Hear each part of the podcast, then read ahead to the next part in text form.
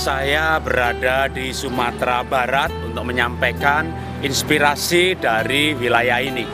Kita hidup di zaman di mana pernikahan mendapat tantangan yang luar biasa. Bagaimana tidak di zaman yang teknologi informasi IT begitu memudahkan akses untuk orang melihat pornografi atau bertemu mantan pacar sehingga perceraian, perselingkuhan itu terjadi dalam skala yang luar biasa. Nah, dalam situasi seperti ini, dalam zaman seperti ini, bagaimana kita membangun pernikahan yang bahagia? Saya akan sampaikan inspirasinya buat Anda. Shelley Profit Howell dalam bukunya How to Make Your Spouse Fall in Love Again. Bagaimana membuat pasangan jatuh cinta lagi, jadi menikah seperti orang berpacaran. Maka tipsnya adalah bangunlah keintiman fisik seperti bergandengan tangan, berduaan, seringlah kencan berdua, baik nonton atau makan. Berikan hadiah kejutan kalau Anda punya berkat dan belajarlah untuk percaya. Cemburu itu bukan tanda cinta, tapi tanda tidak percaya. Karena itu bangunlah kepercayaan, belajarlah untuk percaya, maka cinta Anda dan sebaliknya pasti akan bertumbuh. Tips berikutnya adalah bahwa menikah itu untuk menjadi satu, tidak untuk menjadi sama. Kalau orang tinggal bersama lalu menuntut untuk menjadi sama gitu ya, yang menuntut darah tinggi, yang dituntut darah rendah gitu ya. Tapi bukan menjadi menjadi sama, tapi saling melengkapi. Yang satu rapi, satu nggak rapi. Dan yang rapi ya merapikan. Yang nggak rapi tadi mungkin pandai pandai cari uang ya, tapi nggak pandai pegang uang. Nah, rapi tapi nggak pandai pegang uang, dia yang pegang uang begitu kan. Jadi orang itu mau menikah dengan siapa saja selalu menjumpai perbedaan. Perbedaan ini tidak dibenturkan, tidak untuk saling menuntut dan berantem, tapi untuk saling melengkapi. Kalau kita bisa hidup mengatur, mengelola perbedaan seperti ini, maka tinggal bersama pasti bisa bahagia.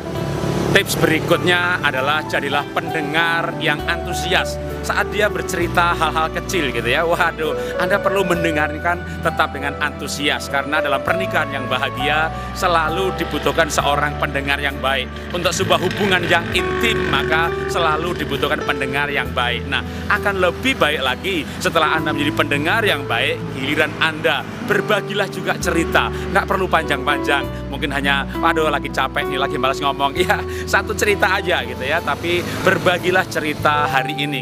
Tips berikutnya, berbaik hatilah kepada pasangan Anda. Anda harus punya kesediaan untuk menolong yang bentuk praktisnya adalah menawarkan pertolongan. Saya mau ke lantai bawah nih, ada yang mau diambilkan, mau diantar nggak? Ada yang mau dibeli? Saya mau ke, ke toko, uh, saya bisa belikan sesuatu. Bahkan mungkin uh, bukan dalam rangka mau ke bawah, mau ke toko, tapi Anda menawarkan bantuan. Apa yang saya bisa bantu hari ini? Nah, ketika Anda kehilangan kesediaan menolong, maka apa yang terjadi? Dia akan minta tolong dan Anda merasa disuruh-suruh. berantem deh ya, kamu jangan suruh-suruh saya. Ya, lalu bukan teman hidup lagi, menjadi teman berantem. Karena itu tetap jaga hati, memiliki kesediaan untuk menolong. Ajari anak Anda menghargai pasangan Anda ya Mungkin pasangan Anda juga bukan Superman, bahkan mungkin jelek, jahat. Gimana anak mau menghargai? Nah, kalau kebetulan pasangan Anda tidak baik, jahat, nggak rohani, dan sebagainya, maka ajak anak berdoa buat pasangan Anda.